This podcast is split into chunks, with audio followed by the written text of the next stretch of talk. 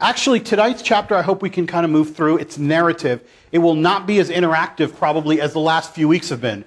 Last week was very interactive and actually was actually a great discussion. Um, and you guys know the rules to jump in whenever you feel like it. So we're going to pick up with the last part of chapter 20 and move into chapter 21 today. So let's dig right in to the end of chapter 20. Remember, the disciples and Jesus have just been traveling on the way to Jerusalem. This is the culmination of Matthew's storytelling. He's leading him to the Passion Week. And they have left Galilee and they're on this road to Jerusalem. They were in Jericho when we saw the last parts of the text that we covered last week. And now we end with this as they're leaving Jericho. As Jesus and his disciples were leaving Jericho, a large crowd followed him. Two blind men were sitting by the roadside, and when they heard that Jesus was going by, they shouted, Lord, Son of David, have mercy on us. You can already see that this Son of David language is entering into the narrative that Matthew is telling, and it's going to become important today in our story as well. The crowd rebuked them and told them to be quiet, but they shouted all the louder, Lord, Son of David, have mercy on us. Jesus stopped and called them. What do you want me to do for you? He asked. Lord, they answered, We want our sight. Jesus had compassion on them and touched their eyes. Immediately they received their sight and followed him. And Matthew closes chapter 20 in that way in his, in his discussion of showing that even as he's going towards Jerusalem, Jesus continues to heal along the way and to bring people in. Notice these people are healed and they follow as he continues his march towards Jerusalem. Starting in chapter 21, verses 1 and on to 5. As they approached Jerusalem and came to Bethphage on the mountain of Olives, Jesus sent two disciples, saying to them, Go to the village ahead of you, and at once you will find a donkey tied there, with her colt by her. Untie them and bring them to me. If anyone says anything to you, Tell him that the Lord needs them, and he will send them right away. This took place to fulfill what was spoken through the prophet Say to the daughter of Zion, See, your king comes to you, gentle and riding on a donkey, on a colt, the foal of a donkey. Imagine the scene just for a second. What's going on with Jesus? He's actually telling him to go and find the donkey and the colt because he knows the prophecy. Some people point at this and say, this is kind of Jesus pointing to himself. Maybe it's not just the fulfillment of a prophecy, but it's him putting himself in a place where he could say, I want to fulfill this prophecy, or to point to myself that it's written about me, and this is what's going to happen. So there are some scholars that when they look at this passage, they say, hey, that's kind of cheating. Like Jesus knows the prophecy, so he goes and jumps in the scene to make the prophecy come true. But notice what's important to Matthew here is this strange little twist where they're just supposed to go and untie somebody's donkey and the colt by her, and no one is going to stop them and say, What are you doing? And if someone does do that, they're just supposed to say, The Lord needs them. And they'll say, Oh, okay, that makes sense. There's always been speculation on why that would even occur. Would the person believe that the owner needs them? When you see the word Lord, we immediately associate God, but in that time it could mean something else, like the master needs them. Oh, it must be the owner of the donkey needs them. Okay? Strange. But Matthew starts to insert more and more of these things because it's coming down to the point where Jesus is finally, after all the things that we've studied together, he's going to become less and less kind of hidden about the fact that he is the Messiah. He's been talking in parables. He's been telling his disciples not to tell people. But as his last week is approaching, he's going to kind of let it out faster and make it more clear to people what's going on. So he, Matthew, of course, makes it a point to tie it back to a specific prophecy. That prophecy comes from Zechariah. And Zechariah 9 9 was understood by Jewish scholars to be a messianic prophecy. So Jesus is fulfilling that prophecy. Matthew is making sure to point out that Jesus is doing that. You can see the original text from Zechariah is quoted very close. Rejoice greatly, O daughter of Zion. Shout, daughter of Jerusalem, see your king comes to you, righteous and having salvation, gentle, riding on a donkey, on a colt, the foal of a donkey. And then, of course, if you take on the second verse after that, verse 10, I will take away the chariots from Ephraim and the war horses from Jerusalem, and the battle bow will be broken. He will proclaim peace to the nations. His rule will extend from sea to sea and from the river to the ends of the earth.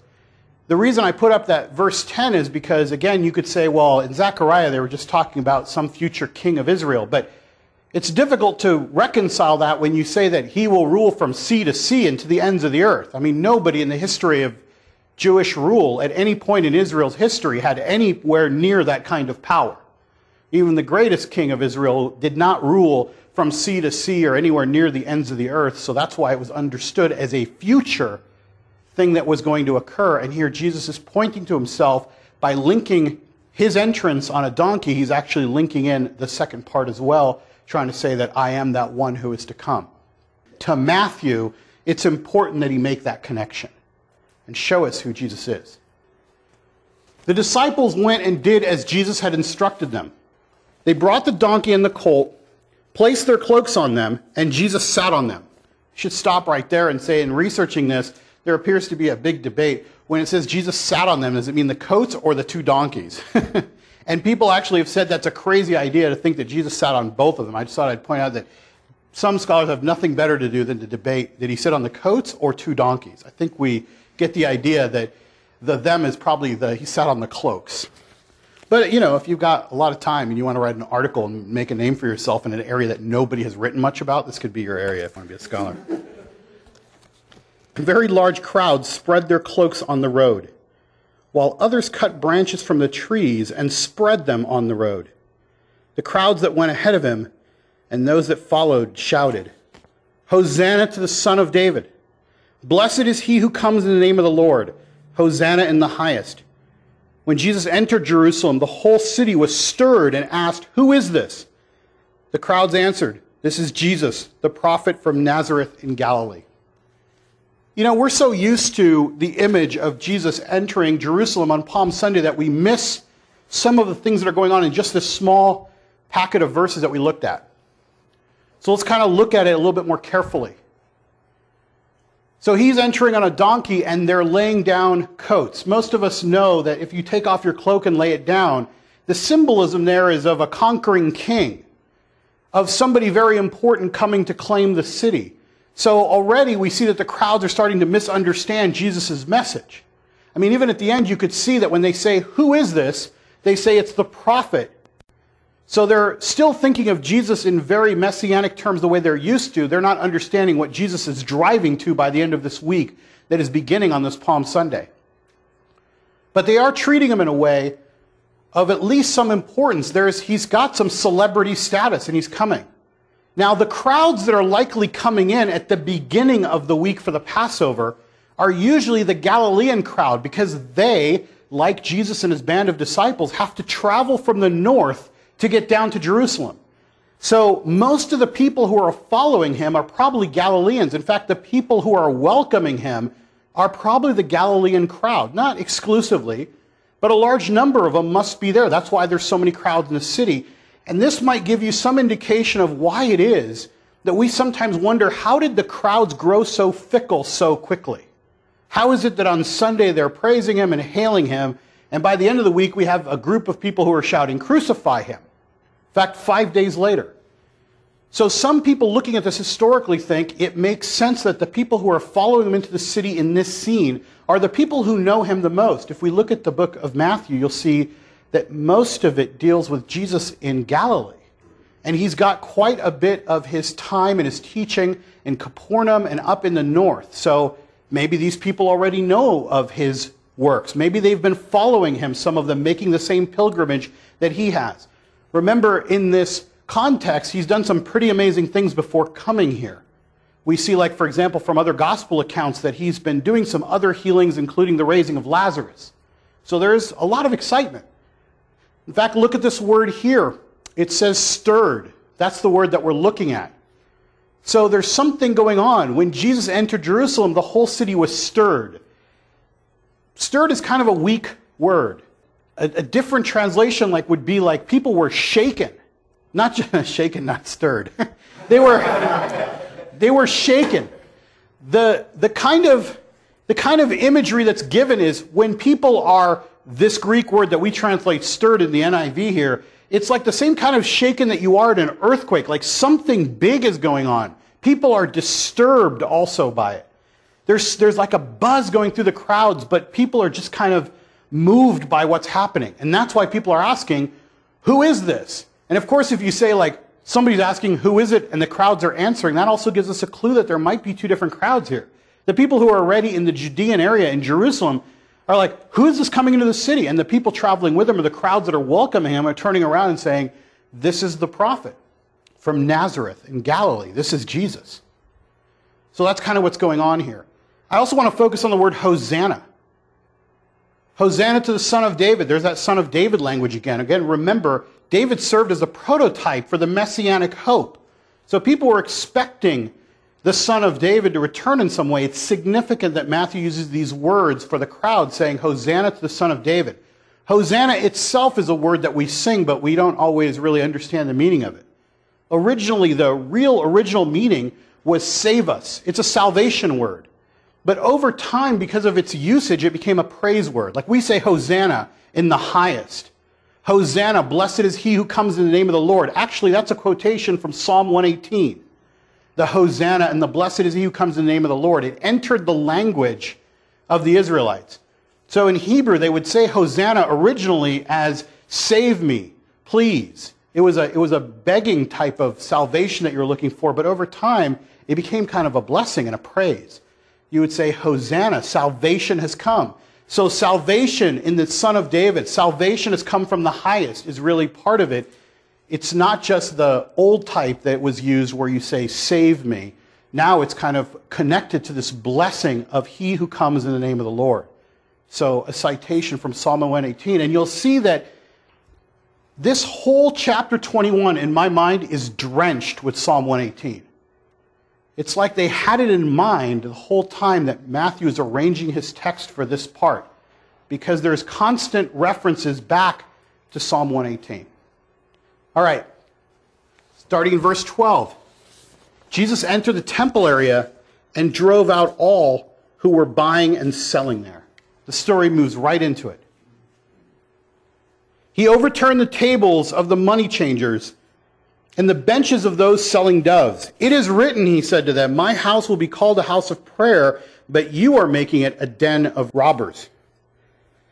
The blind and the lame came to him at the temple, and he healed them. But when the chief priests and the teachers of the law saw the wonderful things he did, and the children shouting in the temple area, Hosanna to the Son of David, they were indignant. Do you hear what these children are saying? They asked him. Yes, replied Jesus. Have you never read, From the lips of children and infants you have ordained praise? And he left them and went out of the city to Bethany, where he spent the night. Let's end there. Anyone know who lives in Bethany? Who lives in Bethany? Lazarus. Right, and his two sisters, Mary and Martha. So it seems that from other gospel accounts we have as well that Jesus is going into the city and then going out of the city to spend time in Bethany, most likely at the house of Lazarus, Mary, and Martha. Okay, that's the ending part. This is an interesting thing that Matthew does that Jesus goes straight to the temple. In other gospel accounts, I believe it's Mark's, he actually spends the night in Bethany before going to the temple the next day. So in Matthew's account, he cuts right to the chase. He doesn't give us the timeline of how it's exactly going. He has the, the entry into Jerusalem and then he goes to the temple. All right. From the other account, we know that he had the, the entry, he probably spent the night, the next morning he went right to the temple. But here, the important thing is Matthew's trying to get to the action. The action is people knew that the Messiah was going to come to the temple. That was part of the prophecy. So we always think of the idea of Jesus overturning the money tables for just a moment. But I think there's a beautiful image for us to keep in mind for a moment that here is Jesus, God incarnate, coming to his temple on earth. There's like a beauty in that. Now, we know from earlier that he was at the temple or in Jerusalem at a younger age. But now, at the end of his ministry, he's coming to the temple. And there's a significance to that that's going to be played out in the next few verses about him coming to the temple. So he shows up, we know the story, and he starts to drive out the people. He quotes scripture again. My house is going to be called a house of prayer, but you're making it a den of robbers. Most of us know the historical background. We've probably heard the story enough times to know that people were buying and selling sacrifices they could give away, whether it was a dove, especially for the poor. It's interesting that Matthew points out the doves and doesn't mention the other animals. The poor people were allowed to buy doves if they couldn't buy the animals that were larger that they could sacrifice, so they were allowed to buy doves. But there seems to be evidence at that time that people were overcharging for the doves. So the people who could afford them the least were being overcharged. So there's an issue of justice here as the Lord comes to the temple and seems to focus on those, and Matthew seems to focus it on as well. Like that's the one he highlights the most. It's probably true that he probably overturned other things. Morgan. Yeah, I think that's important because a lot of times, at least when I was growing up and you hear the story, um, for hundreds of years people have been selling in the temples. That was a very normal thing. So, but at least I feel like in Sunday school it's taught well, nobody should have been selling stuff, they should have been praying, right? Like they take that verse and kind of, you know, do that. Where that's doesn't seem like it seems to be what you just said. That idea of justice, where there's unfair wages or there's some other things that maybe aren't exactly told to us why there's some serious injustice, and that's why Jesus does what he does, not just because oh you're selling and you shouldn't have been. Like that's been that time been going for a long time.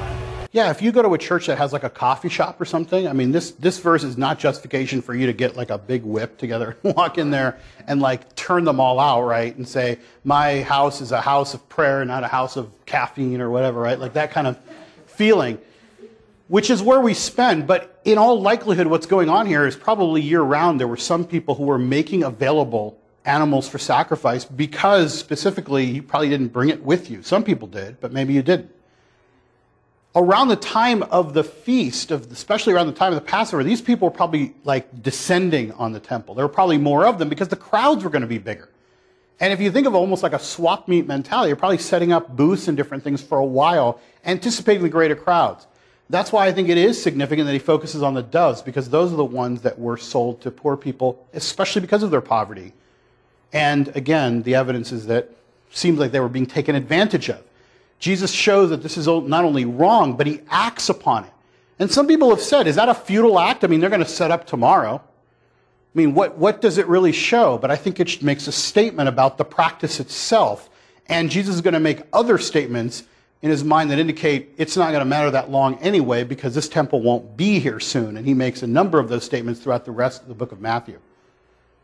Notice here it also says the blind and the lame came at him in the temple and he was healing. You know, according to the Jewish interpretations, and even as far back as when David was setting up the idea of getting the temple, the blind and the lame weren't really allowed into the parts of the temple where Jesus was going. There was a separation to say that these people really don't belong in the house of the Lord. They might not be whole, they might be unclean. And Jesus not only encounters them, but heals in the temple. Another statement that we often miss when we just go, oh, there's just Jesus healing again. No, in this specific case, he's actually making a point that even in the temple, as these people come in who maybe weren't welcome, he heals them anyway and makes another statement about his presence in the temple. And there we have the children saying, Hosanna to the Son of David. Now, maybe the children are just like, this is so great. This guy came into town and everybody started getting all crazy and singing this, so they just all started following him. So I don't know that we could make some big theological statement about the fact that children are praising his name. They just probably got in on the action because it was so exciting.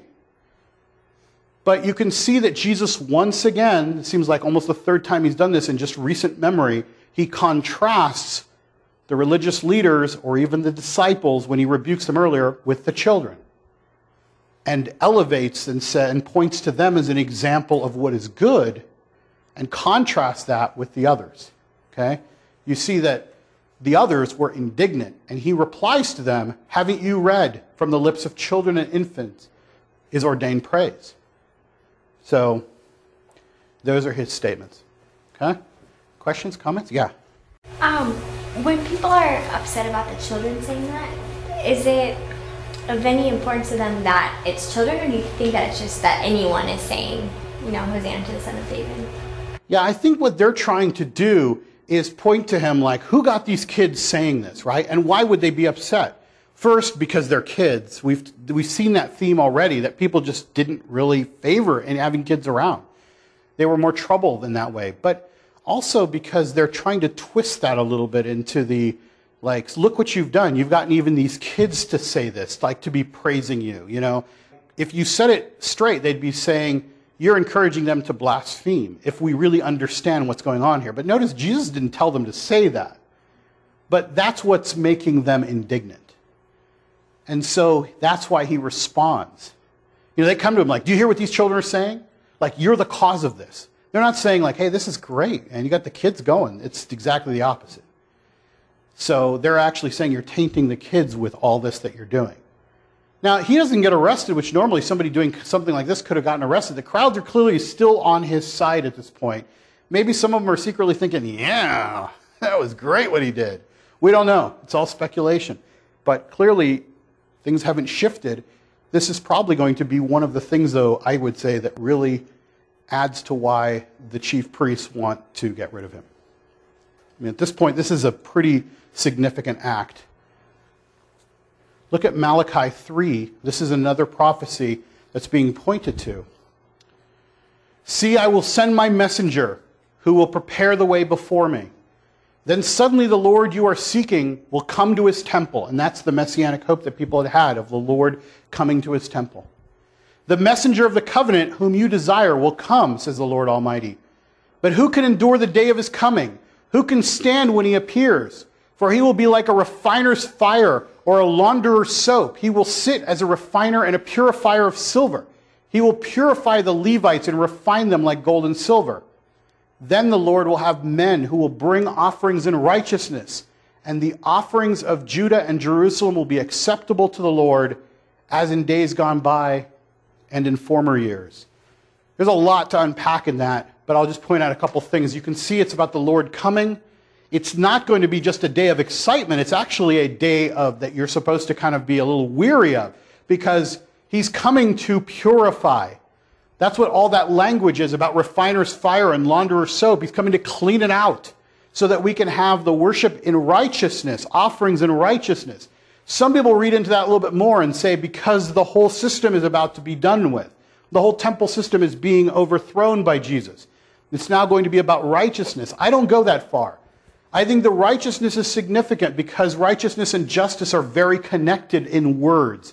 They're often used in parallel throughout the Old Testament. So it is a concept of offering with a sense of justice surrounding it, which Jesus has just demonstrated acts of righteousness and justice and purification of his temple.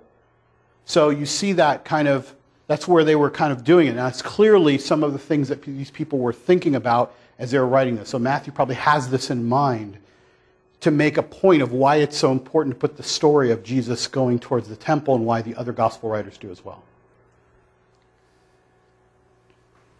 Story continues. Early in the morning, as he was on his way back to the city, he was hungry. Seeing a fig tree by the road, he went up to it, but found nothing on it except leaves. Then he said to it, May you never bear fruit again. Immediately, the tree withered. When the disciples saw this, they were amazed. How did the fig tree wither so quickly? They asked. Jesus replied, I tell you the truth. If you have faith and do not doubt, not only can you do what was done to the fig tree, but also you can say to the mountain, Go throw yourself into the sea, and it will be done. If you believe, you will receive whatever you ask for in prayer. Let's just stop there for a moment because that's really clear. We won't really need to talk about it. Let's start with the fig tree. You guys own your faith. This is like you're reading the scriptures on your own. I'm not here just reading this. What would this mean if someone came up to you and says, Hey, you know that part in Matthew 21 where he's talking about the fig tree and then it didn't have any fruit? So he just says to it, like, May you never bear fruit again, and it just withers? Like, what, what's that all about? So, Mark, what's that all about? no, no, like Exodus, we don't call on people. Mark? yeah. On the surface, it kind of seems like a tantrum, like, oh, wrath, there's nothing on this tree. Curse the tree, and then it dies. That's what it looks like on its face, man. That's, yeah, that's what it looks like. So that that's significant that Matthew would put that in there, I think, right? What do you think? Yeah. Well, I've been, I've been told that the fig tree is a, a symbol of Israel. that and the vine, those two are images of Israel, and so saying that there's no fruit is saying that it's kind of similar to when the um, the person for three years was till trying to get this tree to bear fruit and it wasn't, and then the the master said, "Well, let's just cut it down," and then he said, "Well, one more year, oh, well, the person will fertilize it and kind of get it get it going, and then and then if no fruit, then we'll cut it down."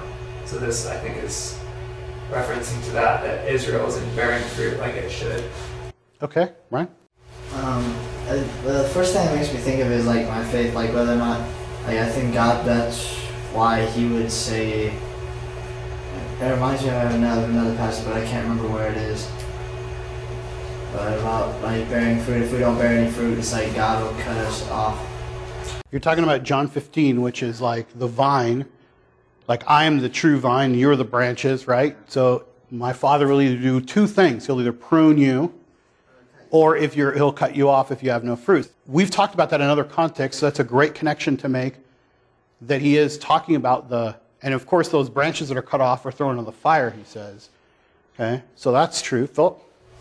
One of the troubles uh, with it is that it seems his reply to their question seems to give the impression that like the fig tree isn't symbolizing anything. He's like more using the fig tree to show what faith can do, like which is problematic because if it is not symbolic, then it seems more like what Joe was saying. It's like he's just having a tantrum. Like we're like, which I guess sort of makes sense. It's probably stressed, you know, like knowing his last week his life.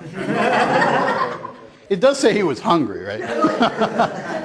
I know how cranky I get when I'm hungry. So, haven't you ever gone to a restaurant, like when you're really hungry and you're in the mood for that, you walk in and there's just like this huge line?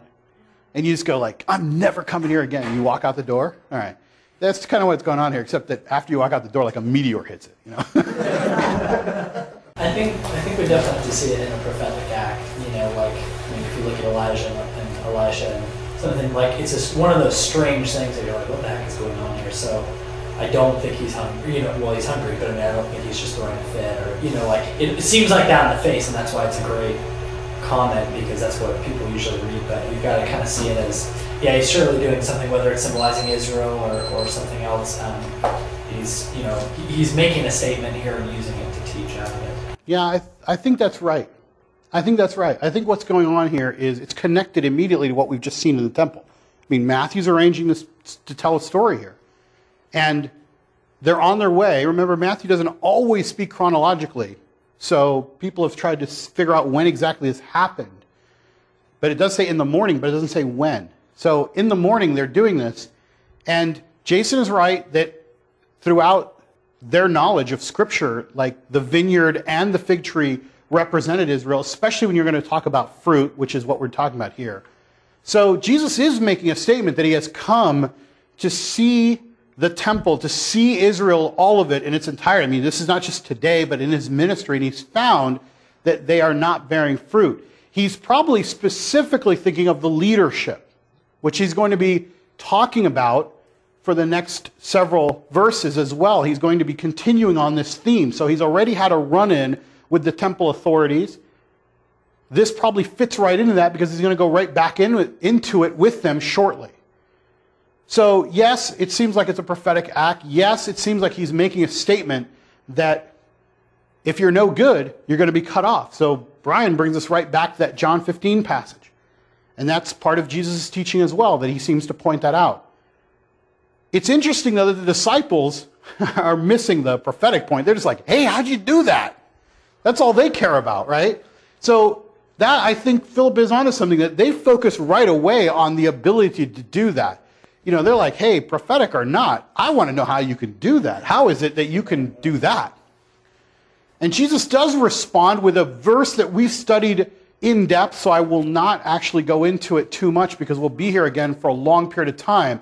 But you know that in our series on prayer and the power of prayer, we spent a significant amount of time focusing on what is the power of prayer and what can you do and what are its limitations and what do you do with verses like the one that Jesus makes here, where he says that if you have faith and do not doubt, you know, you can also say to this mountain, go throw yourself into the sea.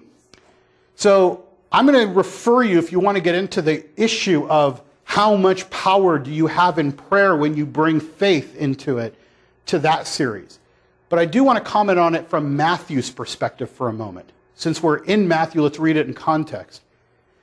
He responds with this, what some people could say is hyperbole, or at least an example of the power of prayer. Like you're amazed that the tree could wither? I mean, the proverbial mountain could go into the sea if you had faith. That's one way to read it. Another way to read it is notice that he uses the word this mountain. Which mountain is he talking about? He's either looking at the Mount of Olives, or more likely, he's on the Mount of Olives, probably looking and talking about this mountain being the mountain of Zion, which is where Jerusalem is built. So when we read, you can say to this mountain, go throw yourself into the sea, we immediately think of a mountain uprooting and going into the water. But you have to read this from an Eastern perspective. Throw yourself into the sea has a specific meaning to them. It means destruction. To this day, you can hear people in Eastern countries like Iran say to places like Israel, like, we will throw you into the sea. Do they mean that they literally going to toss them into the Mediterranean? It means that we will destroy you. It's an Eastern way of saying that that is be the end of you, that we will drive you into the sea. So in some, some commentators point that he, what he's really saying is he's making another prophetic statement right on the heels of the first one. That you can say to this mountain, go throw yourself into the sea, and he's predicting the future spiritual and physical destruction of Jerusalem. I think it's interesting. I think that's an interesting perspective. I think this mountain probably is either the Mount of Olives or Mount Zion, since those are probably the two prominent mountains right there. If you've ever been to Israel, you're standing on one or the other at most of the times when you're in that area. But I still think there's something to the idea of the power of prayer there about you can say this mountain, move, whether it literally means that people with faith can alter geography or he's making another statement to show that you can do even greater things than just tell this fig tree to wither. I actually would support that point and then refer you to our series on prayer. Yeah. I think it's interesting, Nick. Uh, when I was in Egypt, a big part of the Egyptian Coptic church is like based on this idea of that a lot of people prayed at one point to move a mountain, and they did, and so you'll find in a lot of their imagery, like all around their churches and uh, really beautiful pictures of it. But it's very interesting because they believe that this did happen when a lot of them prayed. Yeah, in other ex- expressions of Christianity around the globe, if we were studying this passage together, we would not even consider, like, does he really mean that it could move? Like, they would just believe this is exactly what he's saying. And there's been a lot of education, I think, that we need to gain from our brothers and sisters around the world who would look at us and think of us as the poorer for the fact that we don't really even believe in an expression of Christ's power in the world that would be able to do these kinds of things. Now, drop a footnote there. That's why you need to listen to our series because it doesn't mean you could do anything you want, and it doesn't mean you could bend the will of God. It means a lot of things are implied into this if you read it with all the other statements about the power of prayer. That's why I say check into that and, and wrestle with it as we did at length during that series but I think it's still a powerful statement from Jesus that, you know, you could do greater things than tell this fig tree to wither. But I think you missed the whole point of why I told it to wither in the first place. I understand that him withering the fig tree, like that that can be symbolic for like Israel or for like not bearing fruit and thrown in the fire. Um, but I, I feel like we only reach that because we don't like what the obvious conclusion is. Like, there's no evidence in the passage, like, for what it is saying, like, of what it seems right here. Like, it seems that he was just hungry. It seems a little bit strange, that he's frustrated. Like, not, I mean, like, it seems that he's frustrated. You know, we would look at this and say, there's nowhere in this story that I could undersee where it says this is a prophetic act. I think that if you were reading it when Matthew first wrote his text, there's a lot of things that make sense to them that we now have to go back and recover.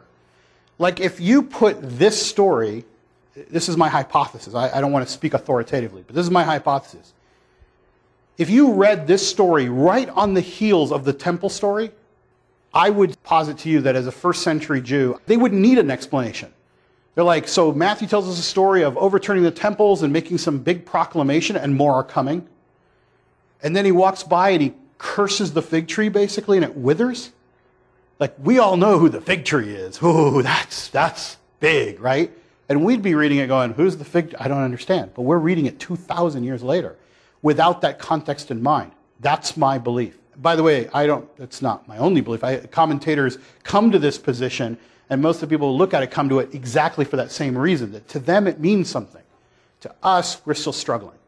And by the way, what would it mean if it was the other way? It would be a silly story to kind of put in. I mean, Jesus has done so many greater things than curse the fig tree. It would be kind of strange to think that Matthew thought it important enough in the midst of all these condemnations of the temple system to throw in that he just got mad because his lunch wasn't there. That, that to me would be against the very careful and deliberate Matthew that we've been reading. And isn't it like bookended and it goes back to the temple again? Yeah, we're going to go there right now. I mean, so that's why I'm saying it would be strange for Matthew, who's so deliberate about trying to build this story, to throw in this strange thing. So let's go back to the temple, just like Brittany was saying. Jesus entered the temple courts, and while he was teaching, the chief priests and the elders of the people came to him. By what authority are you doing these things? And who gave you this authority? Jesus replied, I will also ask you one question. If you answer me, I will tell you by what authority I'm doing these things. John's baptism, where did it come from? Was it from heaven or from men? So they've clearly come to trap him at this point to try to get him to say something. So he just turns it on his head. And the explanation of why that's turning it on his head is right in the text. They discussed it among themselves and said, If we say from heaven, he will ask, then why didn't you believe him? But if we say from men, we are afraid of the people, for they all hold that John was a prophet. So they answered Jesus, We don't know. Then he said, Neither will I tell you by what authority I am doing these things. Very clever exchange. Yes. Yeah, and there's a real honor shame aspect here. You know, like they're trying to shame Jesus, and he basically turns it around so that he's in an honorable position because they can't even answer him. This kind of idea of standing up to challenge the teacher, oh, this happens in here all the time. You guys don't even know understand. Like, like that's that's the point of this group. But but the idea in the first century of standing up to challenge the person, somebody was going to win and somebody was going to lose. And that was going to result in shame to the person who lost. You could see Jesus question a couple of times, like when the person says, like, what must I do to inherit eternal life? And Jesus asks him, how do you see it? You respond first. Let's, let's go. Well, who is my neighbor? Like there's a little bit of a, of a battle going on there to try to see if you can stump the other person. So here they're trying to do that, and he just turns it around, and they give a very weak answer. We don't know. I mean, clearly, they, it's one or the other. No, we don't really know. So he says, then neither will I tell you. Philip. Um, would it have been, like, I understand him claiming he's the Messiah and he is God, like, that would be, like, blasphemous um, from their point of view, but if it, he was saying, like, I'm doing these from the authority of God, like, you can't you just like saying I'm a prophet? Like it's like I'm, just, I'm not understanding like what they're trying to trap him into say. Like, does that make sense? It does. And I, and I don't have a straight answer as to why, if he just said, my authority comes from God, why that would be so bad. Because he's actually going to go on to now answer the question for them. He's going to answer it in different ways, indirectly. But he doesn't just come around and say it, although he will shortly. I mean, by the end of this week, he's going to make it unmistakably clear. But you're right. Why is it that it's a trap for him to say, like, what authority do these things under? I think it's because if, they, if he just comes right out and says, by the authority of God, they're going to claim he's a false prophet. They're going to, that's the only thing I could think of that they could drive to is that you claim to be a prophet and you're not. So he tells them this parable to kind of take it to the next level. What do you think? There was a man who had two sons.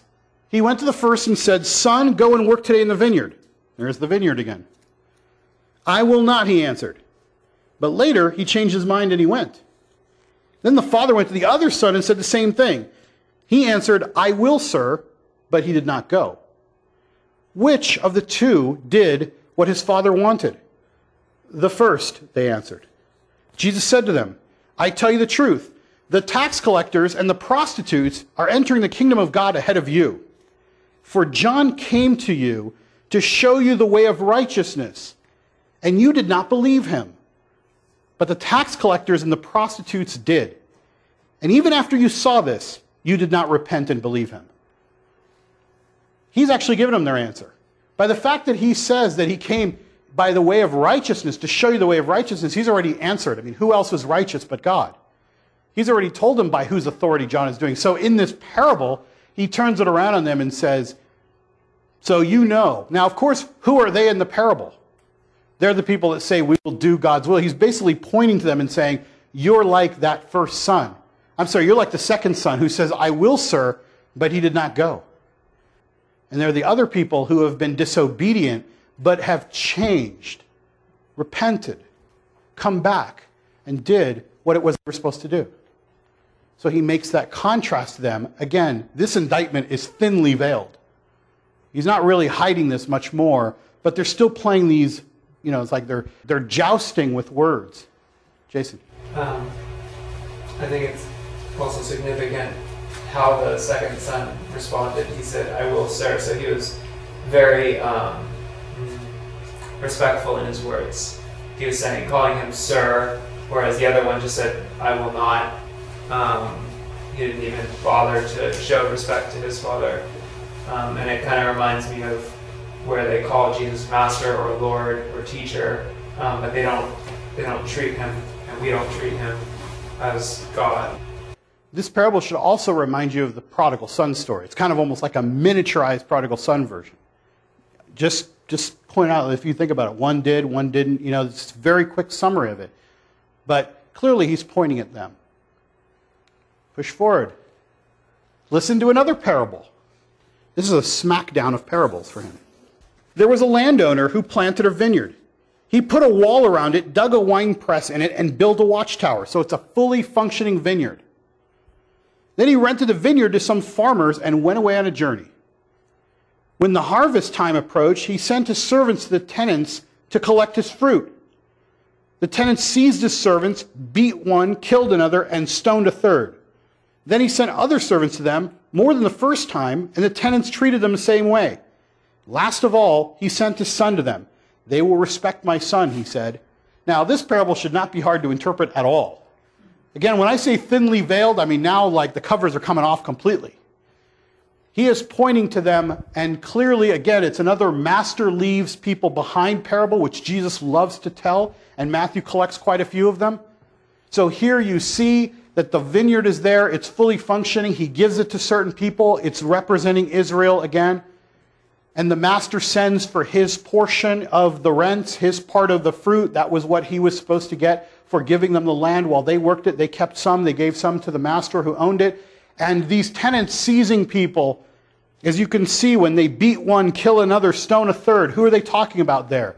These are the prophets that have been sent to Israel over time. They've been sent over and over. And finally, he says, last of all, he sent his son to them. Now, Jesus has not really made a very public declaration of sonship, but in this parable, he's coming out very clearly to them. So, like I said, he's not, he's not mincing words anymore. The parables are becoming not as obscure as before. They will respect my son, he said. But when the tenants saw the son, and of course he's speaking right to the tenants at this point, they said to each other, This is the heir. Come, let's kill him and take his inheritance. So they took him and threw him out of the vineyard and killed him. Why take his inheritance? Reading into the parable and what a first century crowd would understand is that if the heir is coming, that must mean that the landlord himself is dead. He's not around. That's kind of the understanding of why he's sending the son. It's one way to read it. We kind of miss that, like the landlord's kind of just sitting at home going, okay, uh, now you go.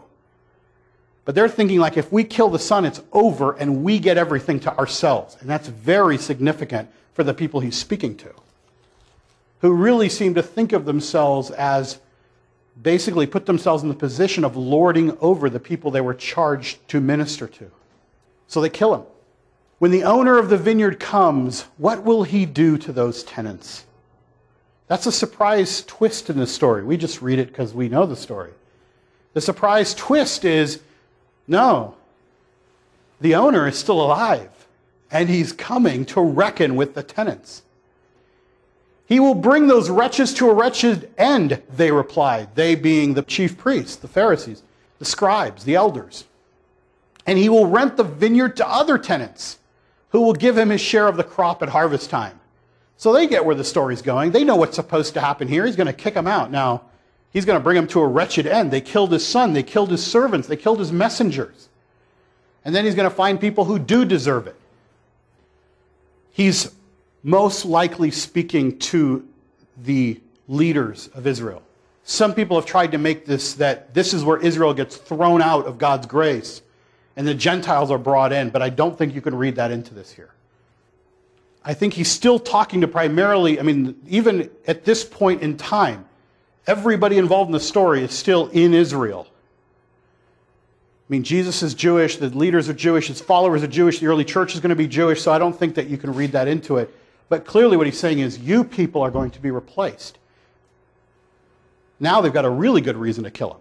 You know, he's not even trying to be obscure about this, he's coming right out and saying it. Then Jesus said to them, Have you not read in the scriptures? The stone the builders rejected has become the capstone, the cornerstone. The Lord has done this, and it is marvelous in our eyes. That comes from Psalm 118 as well. Therefore, I tell you that the kingdom of God will be taken away from you and given to a people who will produce its fruit. He's not in the parable anymore. Now he's just talking straight. So if there was any doubt in their mind what that parable meant, he's now explained it very clearly. He who falls on the stone will be broken to pieces, but he on whom it falls will be crushed. When the chief priests and the Pharisees heard Jesus' parables, they knew he was talking about them.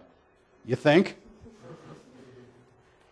They looked for a way to arrest him, but they were afraid of the crowds because the people held that he was a prophet. We're probably still talking about mostly a Galilean crowd at this point. Maybe others are hearing about his wonderful things like raising Lazarus from the dead. Let's just end with this one little riddle me this that Jesus has. Yeah. Oh yeah, maybe I was asking the last sentence or the last sentence. The he who falls? Yeah. Let's let's riddle me this. He who falls on this stone will be broken to pieces, but he on whom it falls will be crushed. I'll be honest with you, I looked for quite a while to get a great explanation from any commentator that I could get my hands on that had a really good, satisfying explanation for this. First, there's some early manuscripts that don't even have that verse, although the best manuscripts actually do include it. So there's some people just write it off that way. They go, well, we're not even sure that was in there. Like, that doesn't answer what it means if it was in there. And I've heard some explanations that say that there are going to be some people for whom Jesus is a stumbling block and it will like you know like think of a person tripping over it and they're broken as opposed to a rock falling on you when you're totally crushed. And the difference between those is the stone being something you trip over is like somebody who has a problem or stumbles like over christ and can't understand it something like that. Whereas the second one refers to judgment where like the stone actually crushes them completely.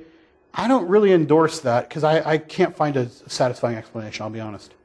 I'll try to find a better one by next week, but I looked around and some of the people that I respect the most in trying to really dig into what is Matthew saying by inserting this here and why is it in here, uh, kind of punted, in my opinion, you know, because it's a, it's, it's a difficult saying that I don't think has a great explanation. So basically, is it better to be broken into pieces or is it better to be crushed? I think it's better to be broken into pieces. I think. I think. Uh, one guy said it's really just a repetition. Like the word but actually should be and. Like it's just like they're just saying the same thing in two different ways. All right? Like the main point, of course, of all this is not who's broken and who's crushed. The main point is the very things that the builders rejected has become the cornerstone, the most important thing in the entire building, like the thing that nobody thought was of any value, becomes the very thing that in the end holds it all together. And of course, that's pointing to Jesus himself and God exalting him because the Lord has done this and it is marvelous in our eyes. Monique. So we're talking about like Christ kind of becoming the new cornerstone of like the church or whatever, and how like the Pharisees basically the leaders and telling you're going to be replaced, like you know your time is over, my time has come, whatever. How soon would that have been like evident? Is talking in the big picture, or like was there a fall to them actually soon, or people be like, oh, the shift has come? Would they have seen the shift in their own lifetime, like right after Christ's crucifixion? Because like because the Pharisees are, are persecuting Christians like after Christ's death for a long time, so there's still some power like within like the Jewish church or whatever. So Well, there is a theme going on here about the end of the temple system. But it's going to be worked out in a number of ways. First, you have it on a this system of bringing sacrifices to God, and that being our connection and our place of repentance is about to be over. Within a few days, in fact, like within a week, the whole system is going to change. So Jesus is alluding to that in part. Because, of course, their authority in there and their, all of that is going to be taken away.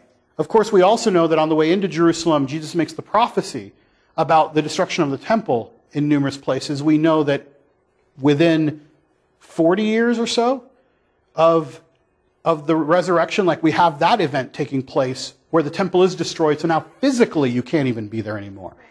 And in the interim, between the time that the resurrection is now the new covenant, right? That's the new thing that we're doing the church is beginning, so it's going to be a gradual spread. I mean, clearly at the beginning, there's this tension between the Jewish leaders who are still going. I mean, they're they're not buying into the new system. They don't. They probably just think it's a heresy or something, right? Where the church is starting to take off and is going in its own direction, but at some point the temple won't be there at all. And we know that historically, then Judaism just spreads to become part of like the, you know, the whole synagogue system has to take off because people have to worship in their own local areas, and that greatly democratizes in some way uh, or at least has a different influence on Judaism from that point forward, because no longer do you have this central authority system, which is really what was going on here. Do you think that that's a connection they would have made, or just coincidence? Like it was destroyed, now we do this. I don't think at this point they real. I mean, he's making a direct threat to them, but they're not going to understand the connection to the resurrection. They're not going to understand even that the temple will be destroyed. Like I, that's so out of their mind. However, if you understand when Matthew is writing, whether you believe he's writing before the destruction of the temple in 70 AD or shortly afterwards. I mean, even the latest dating is going to be somewhere within plus or minus five to 10 years of that event. So to them, that even means even more. Like he's kind of reminding people that Jesus said these things, and yeah, they're either about to happen or they were happening. So, so his readers would be nodding their head again with an understanding that we have to go back and recover historically because it isn't just, oh yeah, that's right, that's exactly what happened. Let me just close with this, just to show you, now that we've covered all these verses, listen to, listen to Psalm 118. Listen to it with the words that we've been studying. Just think about these words in your mind. This is the gate of the Lord, through which the righteous may enter. I will give you thanks, for you answered me. You have become my salvation. The stone the builders rejected has become the capstone. The Lord has done this, and it is marvelous in our eyes. This is the day the Lord has made. Let us rejoice and be glad in it. O Lord, save us. Literally, Hosanna. O Lord, grant us success. Blessed is he who comes in the name of the Lord. From the house of the Lord, we bless you. The Lord is our God, and he has made his light shine upon us with boughs in hand, branches. Join in the festal procession up to the horns of the altar. You are my God, and I will give you thanks. You are my God, and I will exalt you. And that's why I said that chapter 21, in a way, is kind of drenched with Psalm 118. Clearly, Matthew had it in mind and was recalling it and bringing it in somehow, that he saw that there was this connection the Hosanna, the blessed is he who comes in the name of the Lord, the entrance through the gates the cornerstone, and the idea of salvation, all being wrapped up into this monumental event that's happening as Christ enters Jerusalem. So let's close in prayer, and then we're going to actually sing the words to the stone that the builders rejected as kind of our response. Let's pray. Lord, we're thankful for the chance that we have to just meet in this place and to hear from you through the reading of your word. Thank you, Lord, for the time that we have, that you've set aside for us, the luxury that we have to spend time studying your word, the fact that we do not have to gather just to eat, the fact that we have been blessed with just enough provision to be able to do this, because, Lord, it is something that we should not take for granted. Lord, thank you that we have copies of your scriptures. Thank you that we are able to do these things. Lord, bless us through the reading of your word. Remind us constantly that you come into the gates of Jerusalem on the way to the Passion so that you might become our salvation. And Lord, we thank you for that. Be with us tonight as we gather, be in our conversations, and may we learn to love one another, not just in word, but in deed. Pray this in your name. Amen.